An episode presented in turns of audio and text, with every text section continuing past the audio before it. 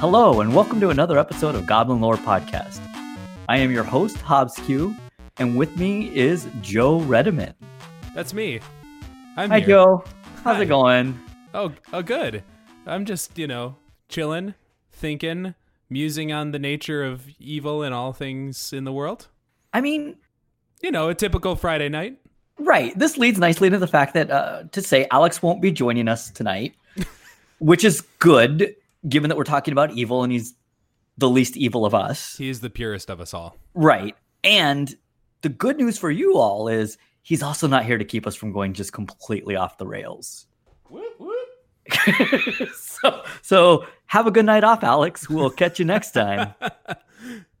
so, yeah, so Joe and I tonight we're gonna take a look at what does evil look like. Um, talk about kind of the nature of evil, maybe the difference between what it means to be evil versus an antagonist, and get into kind of how magic has played with our expectations over the years uh, when it comes to evil. So, to start us off, we're going to start with who is our favorite villain in popular culture and what would their color identity be?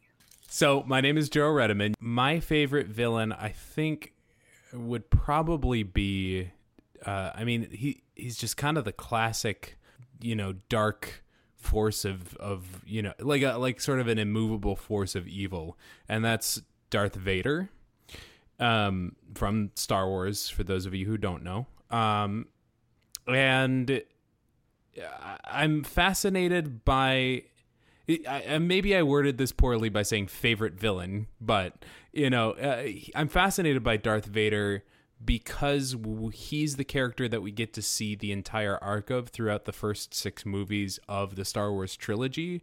We see the descent into evil and uh, pain in the uh, in the new trilogy, the prequel trilogy, and then we see what that um, sort of stewing in evil and stewing in one's feelings of betrayal and pain and hurt and all that stuff becomes and how truly cruel uh somebody somebody can become it's it's it's a very shakespearean sort of dramatic arc for a character um and so i think as a character study i'm fascinated with darth vader i would say that uh his color identity uh, and, and sort of including Anakin Skywalker, who he was before the the conversion to the Sith. Um, I would say probably he's uh, sort of black red. Um, I would maybe put white in there as well because I think he has a very uh, he's got a sense of loyalty to those who are close to him. So I think there's a there's that black white dynamic of of you you're you care about those that are close to you, but you feel the betrayal of those that are close to you that strongly. And he's a very passion driven and headstrong character too. So I think maybe a red black white might be where I'd put him.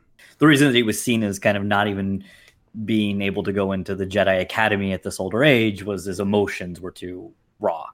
So that's a, that's a really good example. So one thing I struggled with when thinking of this question was this idea of favorite villain. Um, part of this is the the rise of both the anti-hero and then also sympathetic villains, which I do think is going to tie in nicely here because I am going to choose a villain here who is my favorite and not with what people have tried to do with him recently. And I think we're going to come back to this. So I'm just going to throw out there that it is the Joker as he is normally written in most comics. And I actually have him as pretty close to mono red as possible. Um, I'm going to just stick him firmly there for now, and we're going to come back to that later on.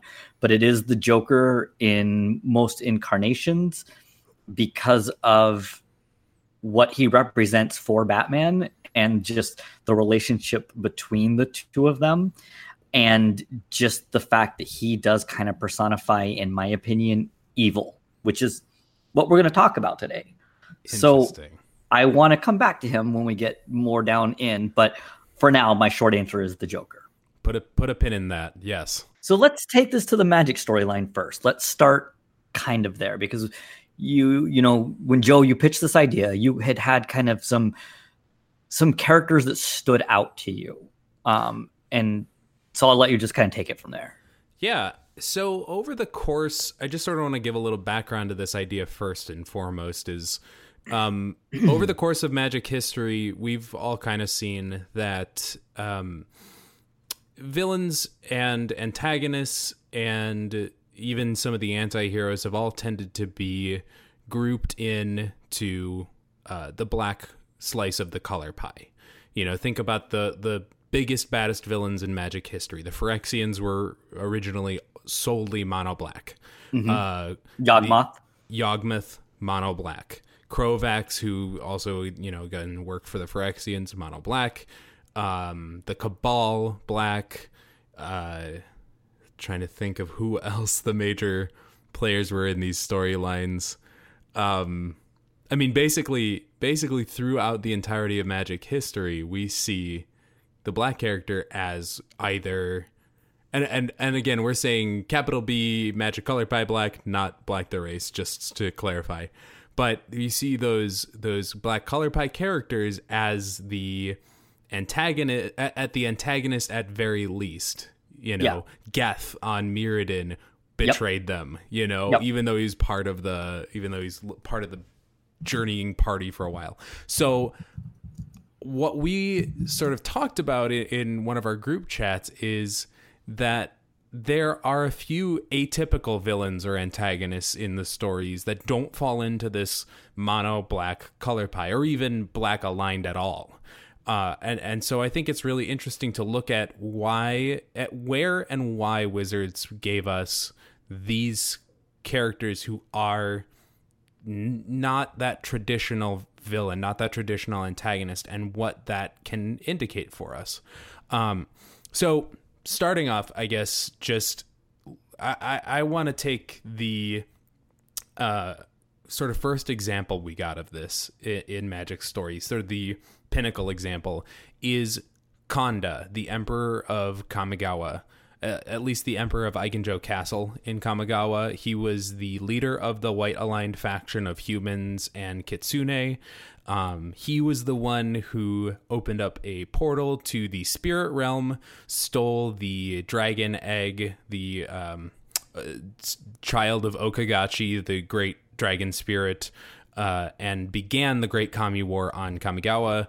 And he's you know sort of the one who megalomaniacally which is a tough word to say uh you know denied any any responsibility for the war and let this go on for decades uh, all while people innocent people were being killed by kami innocent kami were being destroyed and and you know the whole world was getting torn asunder and the interesting thing about Konda is that he saw an opportunity to take power in order to hopefully protect his realm. So he had a very white goal, a very white aligned goal of I am going to protect those close to me. And Eiganjo Castle stood until the end of the war, uh, until you know it was dismantled uh, by I I think it was the betrayal of I mean betrayal, quote unquote, of Michiko Konda, his his daughter, and when she merged with the spirit of the dragon. A Kamigawa was a weird storyline, man. Uh, more than I go through this, but when they merged together and became the Sisters of Flesh and Spirit, um, then Eiganjo fell and Konda was defeated.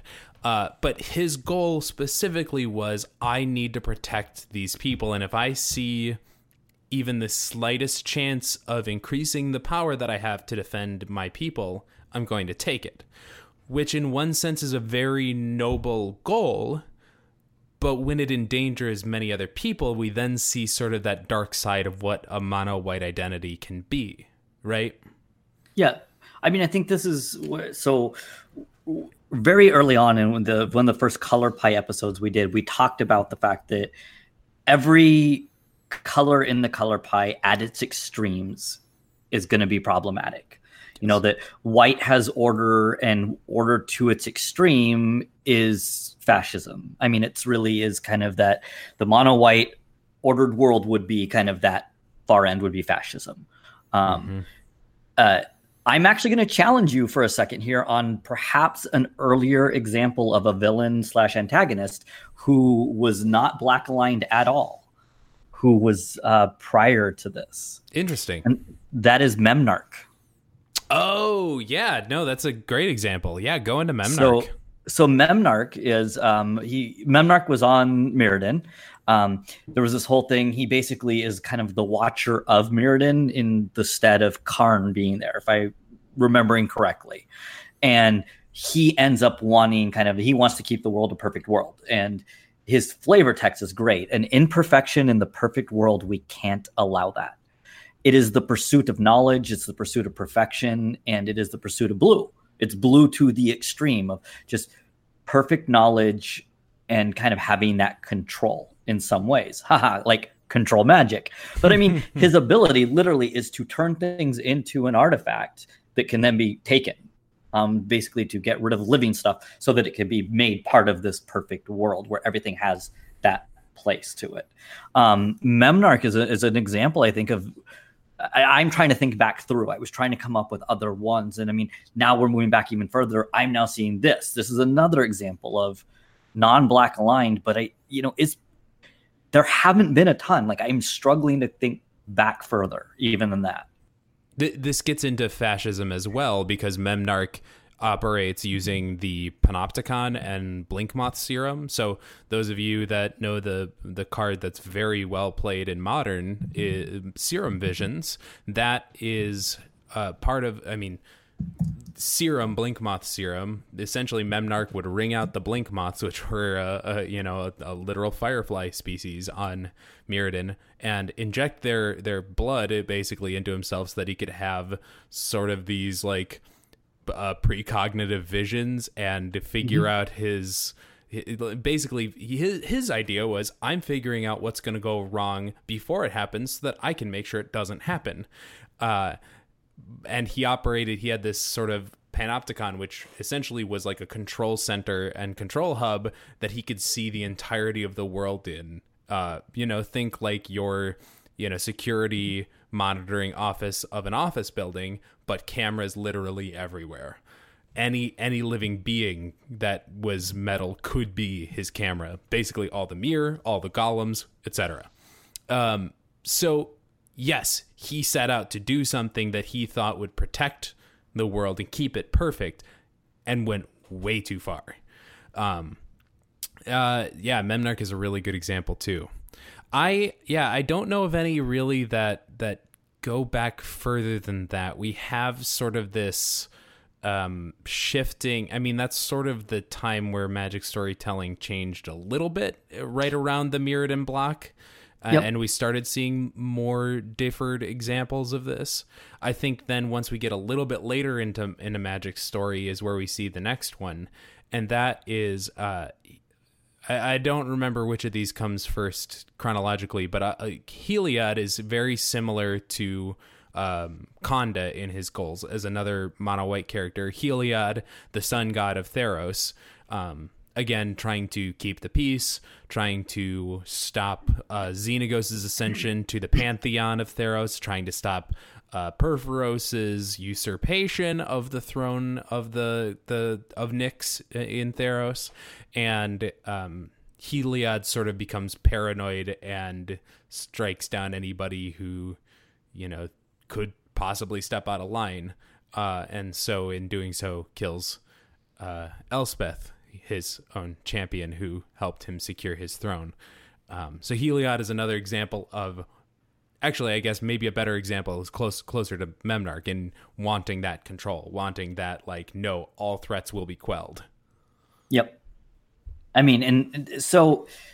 Uh, I actually linked, uh, we could put in the show notes. There actually is a pretty good, for once, Reddit post about the antagonist of each of the blocks, um, mm. which kind of shows that it's really funny. You if you look through the history of this in this Reddit thread, it basically like six blocks in a row is like Yawgmoth, Yawgmoth, Yawgmoth, Baron of Sengir, Chainer. It it really is when we're talking like Weatherlight and we're talking even just the early days of Magic. That is what it was.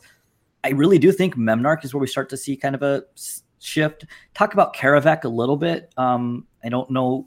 We didn't really have a Kaervek card. I don't believe in Mirage. We just had kind of like weapons. Now they are red.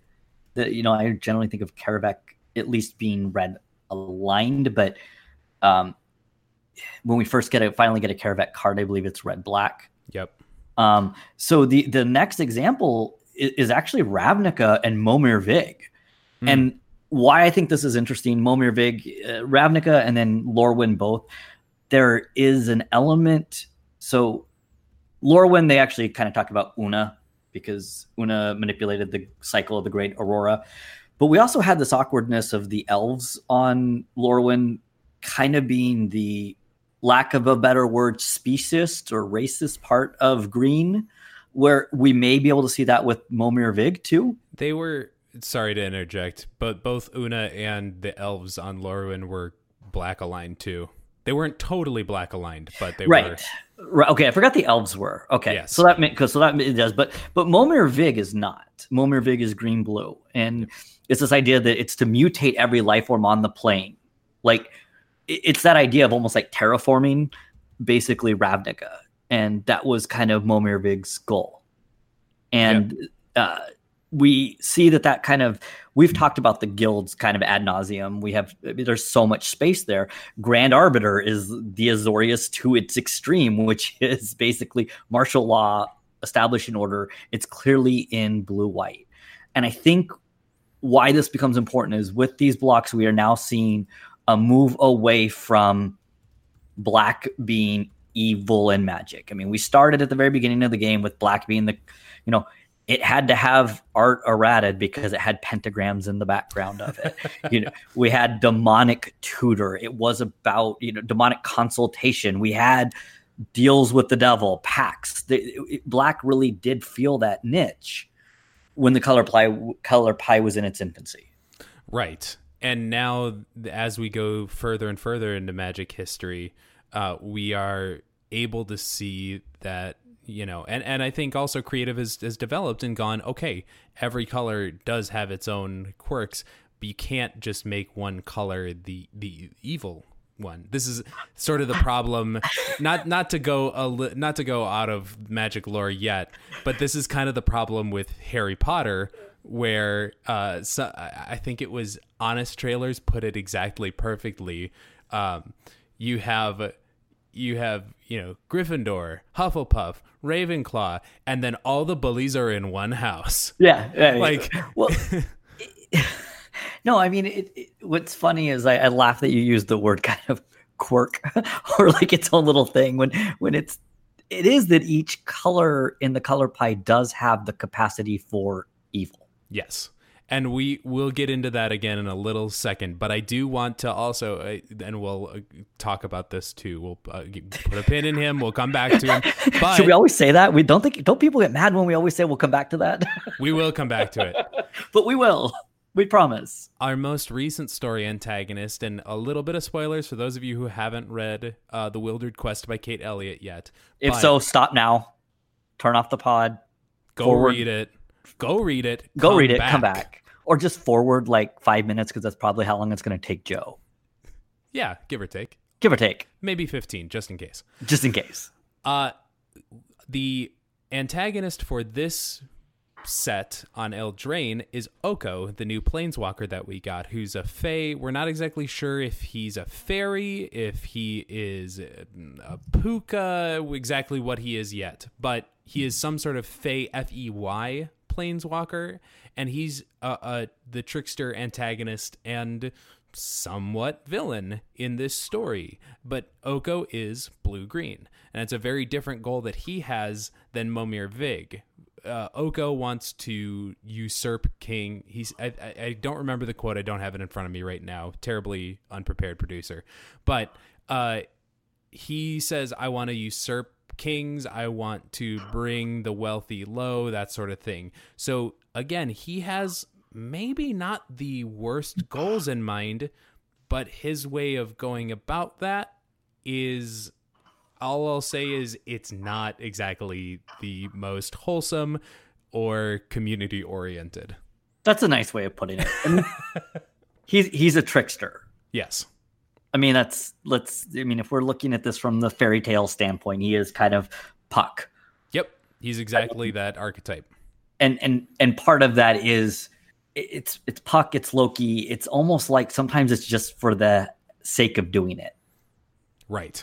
It's it's the Joker saying, uh, "I'm a dog chasing cars. I wouldn't know what to do with one if I caught it." I caught it. Yeah. I mean, that's yeah. So I mean, I think, and so we see now. So Oko is kind of new. We we don't know fully what role he's going to play out yet. Um, but yes, he is kind of the usurper in this, and and he is not black aligned at all. And so this kind of gets into the question, especially once we get to these characters like Momir Vig, who is megalomaniacal, does have uh, a puts into place a plan that would radically overhaul Ravnica and and maybe not for the better. We don't know. Nahiri uh, is another one that we didn't exactly talk about, but she is the antagonist of the Shadows over Innistrad block, um, and she is you know seeking vengeance. And so this is again not exactly the most evil thing necessarily. Maybe it's not your classic evil, but we don't you know this is this gets us in this sort of big philosophical question of what is evil? What do we mean by evil? So i want to throw this over to you first hobbs is what give us your wikipedia definition of evil. My textbook definition of evil does kind of come back to this idea of the psychopath or the sociopath so within psychology, the concept of kind of doesn't really care about the difference between wrong or right, cares about their needs at the expense of other people. Um, no real concern for others, uh, lack of empathy or even ability to identify with other people. Um, that to me would be kind of where I get that definition of evil that it is plans for the sake of the individual. Um, there is no clear motivation. There is an understanding of the difference between right or wrong. So it is not that you don't know the difference between them. You are aware of the difference between what is and, and right or wrong can be broad, but just if we take something as simple as say murder, which from an idea of you know an un, unjustified murder, murder for the sake of just killing somebody, you would know that inherently that seems to be wrong to most people. I mean, this could get us into philosophy when we talk about natural law, but it is that idea that there are certain things that we just kind of understand are right or wrong. Um, the sociopath, the psychopath, and and those terms are terms that there isn't like a clear just definition for the diagnosis of that or you know it's not like a diagnosis that's made but it is a concept um, to me that would be evil. Yeah no i think that makes sense. That's a really comprehensive idea uh, to start with. And i want to i want to just add on to that. I think um, the thing that i identify as evil the most the, the sort of my two check boxes something that harms more than it helps and something that elevates the individual over the greater good. And now I and now I don't want to say that any act of self-care is, is is evil, but that's why I have the sense of okay, is it harming or helping? You know? So you have this am I, you know, am I doing something for myself or for the betterment of everything. Okay, well, I'm doing, you know, say I'm not going to go to work today because I need a mental health day. So really I'm not, you know, for me like that would be I'm not delivering somebody's mail and and my coworkers are going to be more slammed.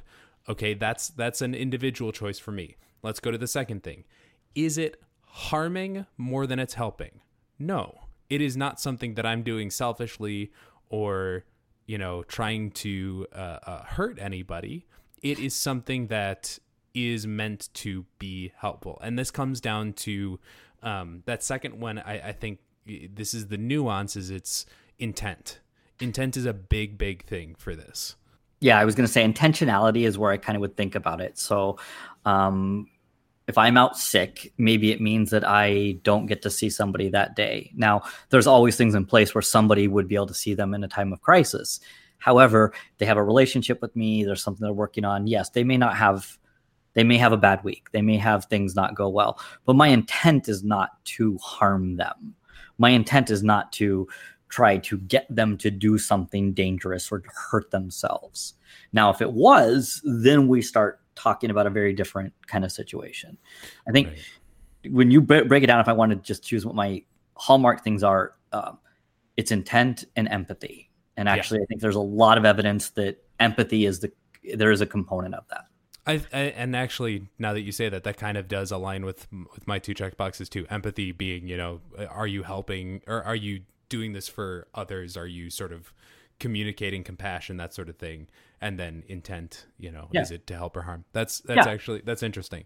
So and, and and again this is this is our i just want to you know again pull back to the 30,000 foot view for everybody. This is our perspective. Everyone does have a very different definition specific definition of what evil or good is or what right or wrong is. But i i am interested too uh, I, this will get very philosophical, and Alex will be disappointed he missed this conversation. Um, but uh, do I tend to believe, I guess, in sort of in some basic elements of a, a universal good, a universal just.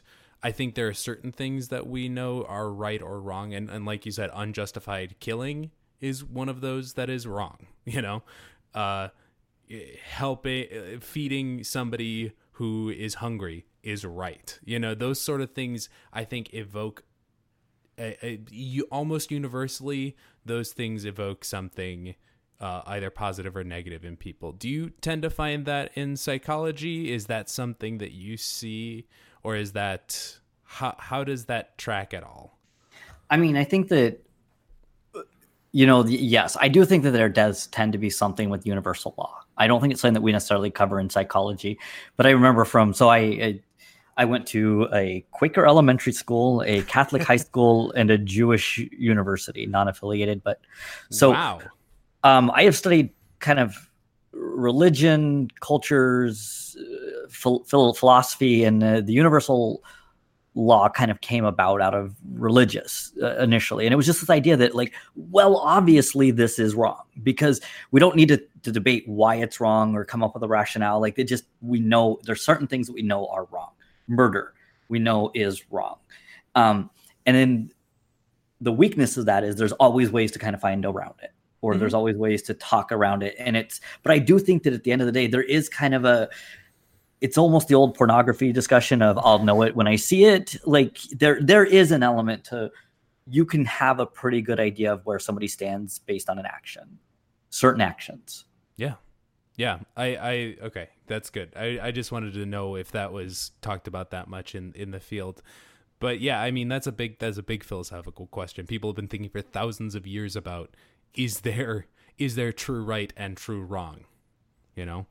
and I, and I think it's a big thing because we see actions that do harm in the real world and we have to be constantly checking ourselves and checking other people and going like is that did you mean to do that like did you uh you know were you thinking about the consequences sometimes there's recklessness and that's not necessarily evil but it's sure it's harmful, harmful. right yeah and i would think that what we're going to talk about is you know just because something I mean, I guess it's the flip side. Just because something doesn't in the short term cause harm doesn't mean it wasn't necessarily evil, and vice versa. Just because something wasn't evil doesn't mean that it didn't cause real harm.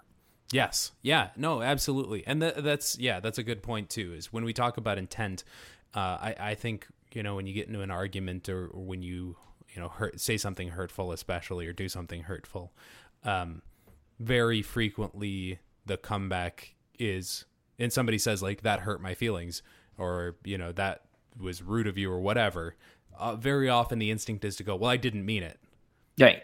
Right. Th- we're not saying that that that should be a get out of jail free card. We're just saying that you know when it comes to specific acts you know it's right. sort of like as we're, we're not necessarily going to say we talk about these characters. Right. We're not going to say that you're evil in that situation. We are going to say that you may have unintentionally caused harm so and the reason I think this becomes important, and maybe why we've seen kind of a shift away from the mono black kind of evil, is I'm going to be honest, evil, and even how you and I have already discussed it in some ways, can get boring, or it just people don't know how to do it well, like pure evil in some ways. What do you mean by that?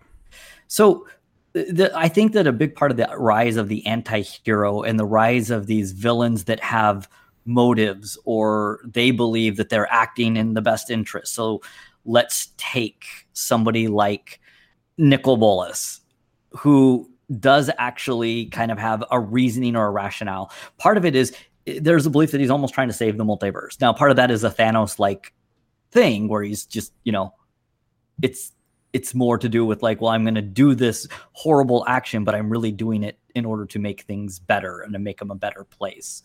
That that has become a lot more commonplace in our society now to have those sorts of things, other than just kind of a black or white definition of what is evil or what is horrible. Yeah, no, I think that makes sense, and I I think that's interesting too. Uh, sort of maybe one of the reasons that that happens more is that we see there aren't there aren't clear how do I want to say this? There aren't nearly as clear villains in our day-to-day lives anymore as there used to be. And I say that with full knowledge of of the fact that we do have the the blessing of hindsight to see some things in the past and say like, okay, well, yes, everyone should have seen. I, this is obviously the go to. We were always going to go to this place when we're talking about great evil in the world.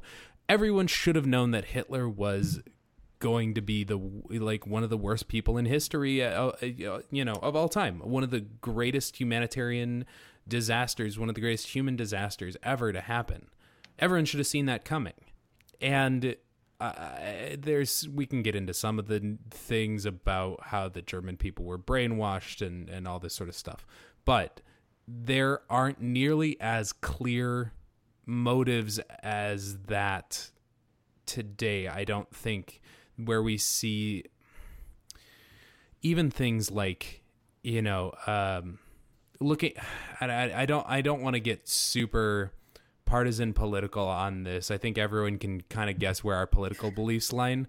But when you see things like in the in, in a certain party's debates lately that have happened, um, one of the candidates has some very outdated and somewhat offensive views and somewhat uh, you know insensitive positions on a lot of things, and I wouldn't say that that's evil but it's extremely harmful and it's unreflective. And at a certain point, you have to start wondering okay, you have enough people telling you that it's harmful, but you're not changing it. What's going on? Right. And, and I guess that there is. This is the real world is because you know, like you said, it, it it we like to be able to look back on the past and clearly see things that were evil and horrible that happened in the real world. Like we we, we want to do that. Um, and there are things that that were. We are not going to be as good about catching those things in modern day. We're not in the moment. We are not going to be the best at at seeing intentionality and understanding what somebody is doing. Um, and especially when you take it down from the macro level that we were just talking about to a micro yep. level of your day to day, that's yep. even harder. Yeah. Because it's you literally dealing with it, not even just reading it on the news. Right. Right.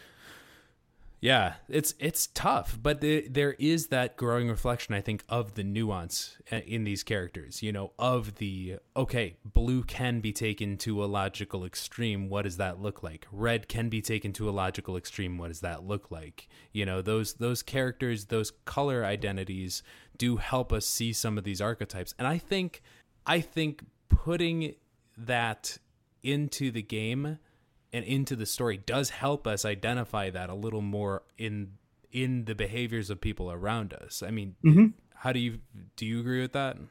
Yes, I think it is. I mean, I think it is showing nuance tends to make stories better. Um, oh, for sure. From a storytelling point, separate from the real world, nuance is more interesting. Nuance actually makes us care. It makes us understand why we should. There is room for not there, there's room for stuff other than nuance, but it has to once again, it is not easy to do.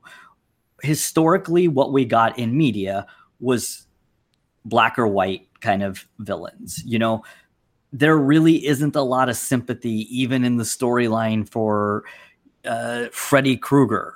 Let's just take this back to the 80s and look at that sort of a, a horror movie type thing. In a horror movie, the bad guy is bad. Mm-hmm. And like in this case, the bad guy killed kids and everything else. I mean, we we like we know there's, this. Right, know. there's no debating. No, there's no. It's not like there's like a hmm. I wonder how horrible of a person he was. Like he's he's a horrible, horrible person. Um, and I think that that's a lot of these stories are moving away from that. And it kind of comes down to too. I think there's this there's almost this um, societal or, or cultural pop cultural uh, development we're having as we get further and further along in history and thankfully you know extremely thankfully more diverse voices are finally getting the stage and finally being mm-hmm. able to say hey this is you know a thing that we need to be more aware of this is a thing that we need to stop doing you know this is stuff that you know needs to be celebrated but coming from all sorts of different perspectives of race gender sexuality um, you know, creed, whatever, you know, all this stuff. Finally, we are having more input and we're being able to be sensitive, I think, to a lot more of this. And so that mono black villain or antagonist doesn't really work anymore. It doesn't really reflect our real life. And and so yeah, like you're saying, it's it's not as interesting of a story to us these days. But I also think too that if we see, you know, an Oko and see, you know, not necessarily that social upheaval is a bad thing in in the grand scheme of things, but in the context of things are going well on Eldraine, and then Oko decides, nah, screw that. Like then we have a little bit of an issue. You right. know, we have to see, okay, is there is there, you know, understanding of context and empathy? Is there intent? And so then we look and say, okay, this shows us what these colors, what these kinds of thought patterns can lead to in a bad way as well. We then can uh, like take that I think and identify that in ourselves. Uh, I think especially in ourselves, not just this shouldn't ever be a, exactly a roadmap to dealing with other people, but I think especially for your own self, like looking at it and saying, "Am I doing a harmful thing? Am I doing something where I'm deliberately being vengeful? Oh, maybe I need to pull back on that." Mm-hmm. You know, am I taking my for me my red passion and am I using it to out argue somebody? That's bad. That is probably the far bad end of the extreme for my color pie. I need to pull back on that. Yep. Yeah. No, I mean, I think that one of the things that stood out to me when we did, like I said, our, our initial episode in the past was the idea that every color is capable of it. And I think that the the way the color pie has adjusted is it's to make people aware of that fact that every element of the color pie has elements to it that are not good or mm-hmm. that are not going to be pro-social or not going to be kind of that but and conversely we're now seeing black having the other end of it we're having red not just be anger but be passion and we're getting more to it than just the extremes that we saw before with red being anger, black being evil, or you know, at, blue at black odds. being conniving. Yeah, right, right. And I think that Wizards has actually done a nice job of starting to give us glimpses into what does a red hero look like. What does a um, what does a mono black hero or a black aligned hero look like? Well, yeah. Now I I want to I want to m- mention that on the red thing. I was thinking about that today as I was I was preparing for this. Um, how Chandra has become the mono red hero, you know, member of the Gatewatch, central character, all that. She is, you know, the core of the new Netflix show that's coming up soon, the comics that are currently coming out, all that stuff. But she has a temper the size of Mount Vesuvius and will blow up on anybody whenever. And she is learning to control that and we're seeing that grow. And the more I thought about that today, I was like, "Oh my gosh, I've never thought about how much I actually identify with Chandra." Like for me for me being a very like passionate, excitable, but also short-tempered and uh, uh irascible sometimes person, Mm-hmm. It's you know, it's really great to see in a story, oh, this person can go from being a total mess up to like the hero. Yeah. Yep. Well, and and what is interesting, given that that's who Chandra has become for us, is we actually get to see now because of almost kind of I don't want to say retconning, but bringing forth from the story stuff that was missing before. So, for instance, taking back um, uh, what you call it, um, bringing Jaya from the flavor text into the world. Jaya is a mentor. She is the mono red that is emotion and she has learned to use emotion. I mean, we talked a lot about this on our episode with Aaron Campbell. Uh, you know, Jaya in some ways is passion, Jaya is emotion, Jaya is that epitome of red. We just have now gotten it, even though Jaya has been in the storyline forever. We're just now getting Jaya that way. Right. And it's and it's taking those things and focusing them. It's taking those qualities of whatever your identity is, whatever your strengths are, whatever your weaknesses are, and focusing on putting them towards the positive. That really, mm-hmm. you know, that that's what differentiates. And and and that comes back to our identifiers. Intent. Are you trying to use your your personality, your uh, strength and skills to positive end? Right. And great. That's that you are living the best of that color pie. Right. And uh, so maybe to wrap up here, I do want to drill back to on on what you were saying about we have had mono black heroes or or you know black aligned heroes and I mean Toshi Umezawa was one of the first of those. Even though we got Memnarch uh, before we got Konda as a non-black villain, Toshiro Umezawa was our first mono black hero, right?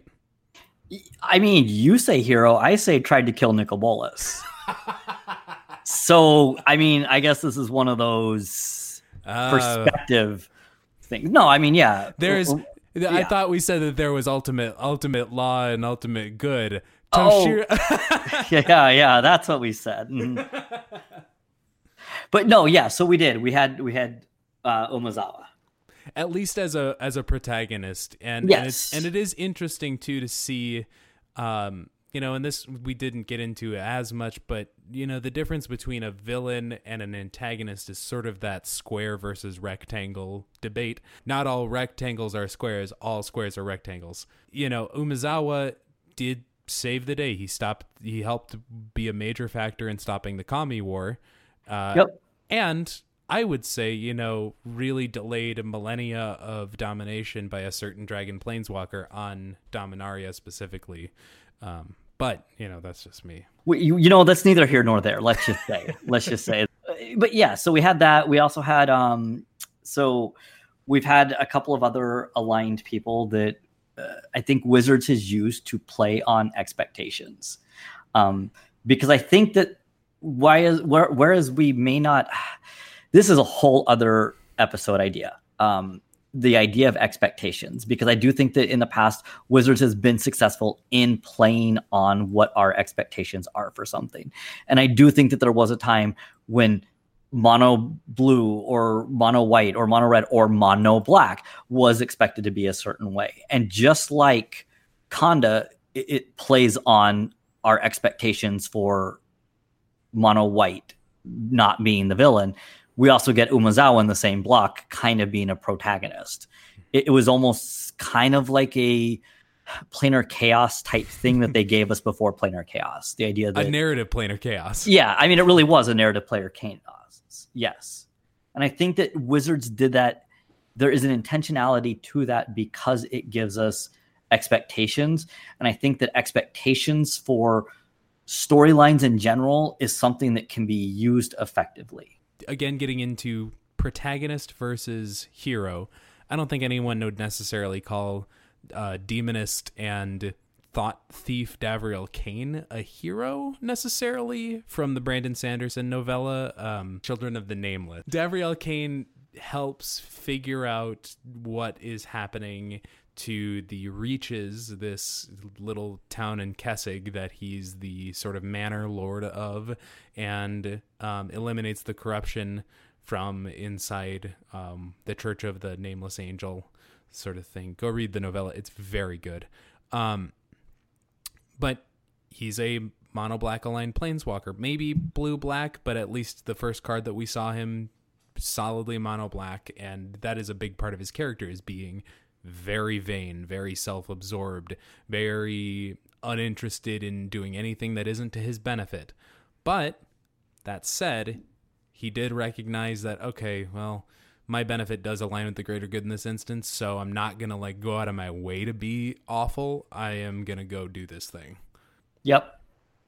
So I think the, um, I don't know if this is your bonus one, but somebody that has stuck with me is Liliana. Was that the bonus or was nope. that okay?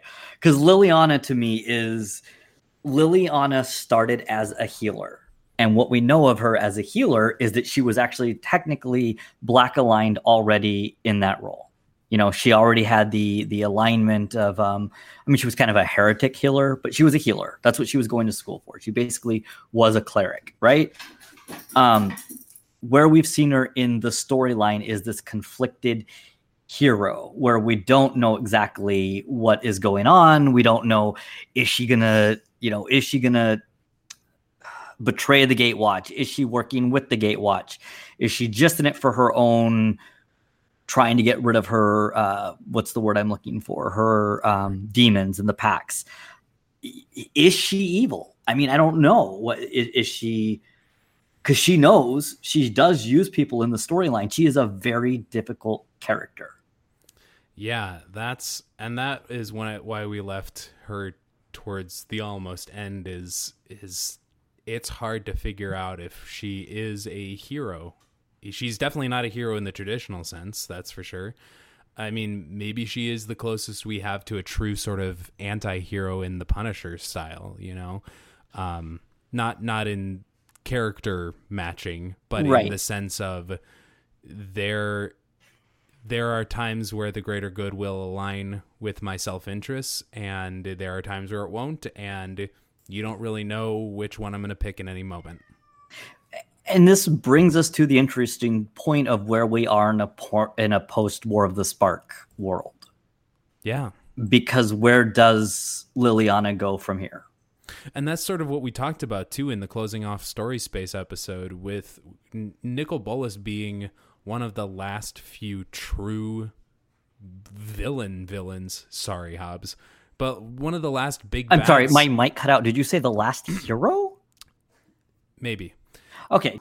But with with that last sort of big bad of the old story arcs there uh, gone now, I should say. Um, you know there's it's it's hard to tell exactly what's going to happen. And liliana i think really emblematizes emblem emblemizes? I'm going to make that a word. Em, she is emblematic of that's that. That, that that's what i was going to say is the word. So as we are on our way out of the door i said that i would circle back to the joker. And i would like to circle back to the joker for a reason I said through most of this cast that there actually has been this idea of having characters be fleshed out to be more nuanced, to have motivation, in some ways to not just be pure evil. However, and I even said that I, that's what I tend to like, except for when it comes to the Joker, because that is the intentionality of Joker. My biggest fear and why I don't really have any desire to go see the Joker movie that is getting ready to come out is the Joker is at his most fascinating when he does not have a backstory. He is normally dropped into the story. We don't know where he came from. We don't know what motivates him. We don't know anything kind of about him. He, in some ways, epitomizes evil in a chaotic way, which, as a foil for Batman, so this is why I talk about it has to be done for still a reason. But knowing the Joker's motivation actually makes him less scary and less interesting of a villain. I don't want to identify with him. This is that whole idea that we talk about with things like you're not supposed to identify with Tyler Durden in Fight Club. All of the people who have seen this movie and are like, yeah, that's what I want. That's what the point of the movie is chaos, anarchy. Like, the point of the movie actually is you're missing. You're not really supposed to identify with that you should be doing these things. Um, you shouldn't want to be Walter White making the meth. I mean, we see how the elements of his character come out over the course of that series that are were always there as part of his personality. A lot of people misidentify because it's interesting, because you make a villain have motivation and have a reasoning behind it. You get people that I think that unfortunately sometimes it's actually bad because it makes it where people um, identify with things in, in a dangerous way. The Joker is never really that issue. You know who the Joker is. You know that the Joker is evil. You know that the Joker doesn't have motivation, and that's kind of what makes him creepy because you there's nothing for you as a hero to exploit. It's not like you can bring him back to the good side. There is no good side to bring him back to. So that's my way of saying after all of this that I've said this episode, that is the example of when it can be done well and why I have no desire whatsoever to see this movie because there have been very limited times in comic books where they have attempted to give him a background. And even then, it tends to be conflicting and it tends to be you're not sure if it's true or not. And that would be interesting. But if we're mm-hmm. establishing some sort of a, if we were going to say that DC is going to do a unified world and this is going to be the Joker, I don't want a backstory. Right. Right. It's like you were saying when you give the audience something to empathize with, but the person, the character that you're empathizing with is a truly evil character, that is dangerous. That yeah. is that is a dangerous thing. It's not it's not even the understanding someone psychologically because again, I don't identify with Darth Vader. It right. is I think he's a fascinating character study, and I think you're the same way with the Joker. The Joker is a, an elemental force of evil in the Christopher Nolan Batman movie, I, and in most of the comic book versions, right? I mean, just he's he's not a he's not a person. He is an elemental force, basically. Yeah, and that's what makes him interesting, right? But once he becomes a person that others can identify with, copy, and emulate, that's scary. Yeah in a different way. In a yes. different way. And and I will say that this is seeing the police force type people or people that are really for the militarization of our police forces who are the officers driving around with Punisher stuff on the back of their car. Yes. They don't understand who Frank Castle or the Punisher is. Right. He would, I mean, he's doing this because the cops can't do their job. Yeah. And like, have failed. I mean, it, he is not somebody that police should be emulating if we have a good police force, if we have what we would expect to have as protecting the citizenry. You do not, those people should not be pumped up and getting their identification from Frank Castle. It's a co-opting of things because of because of one element of that character that you know. Yes. He's a vigilante. He does things that you shouldn't be able to do it's without understanding his entire history and everything that goes into him and that's where we get into and and and this is maybe where i'll just where we should just wrap it up but it's that's yeah. the taking the uh the small slice of the color pie in the wrong way when you yes. don't when you don't build in the nuance and when you don't this is so tough there's no this discussion this is up.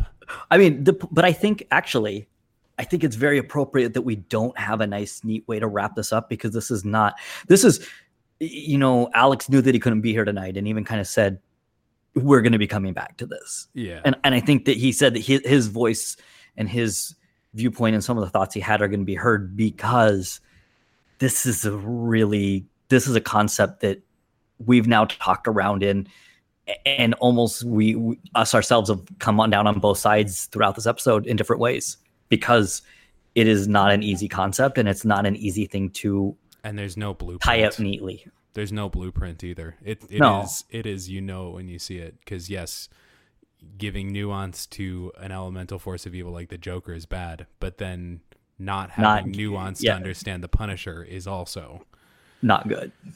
Right.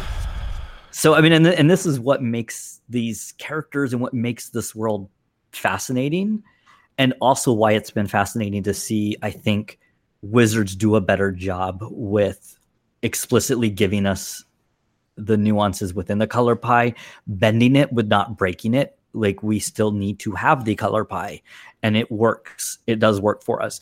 It's understanding that you still can do almost anything you want within a color, it, but there has to be there has to be yeah there has to be a way to do it that still is true to that color and i think it is good too that there especially lately has been a sort of a um you know uh, a trusting that we are going to do the right thing with these characters i th- yes. I you know i think once people read the Eldraine story once they read the Wildered Quest a few well, no, no, no. I'm not not a jab at you. yes, once that was people... just pointed directly at Alex and Hob. no, once once people in the greater public read the Wildered Quest, I think there's going to be a little less Oko worship.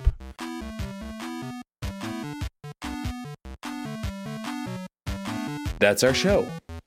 You can find the podcast at Goblin Lore Pod on Twitter, or you can email any questions, comments, or concerns to goblinlorepodcast at gmail.com. If you'd like to support your friendly neighborhood gobslugs, you can do so at patreon.com slash goblinlorepod. Goblin Lore is hosted by Hobbs Q, who you can find on Twitter at Hobbs Q. The show is written and co-hosted by Alex Newman, who can be found on Twitter at Mel underscore chronicler. Engineering, editing, and production by Joe Redeman, who you can find on Twitter at Lorethos. That's L O R E Thos. Rights to our opening and closing music are held by Wintergatan and Cobalt Music. Links to their website in our show notes.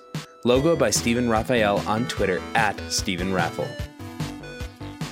Goblin Lore is sponsored by Hipsters of the Coast, which you can find at hipstersofthecoast.com or at hipstersmtg on Twitter. Thank you all for listening, and remember goblins, like snowflakes, are only dangerous in numbers.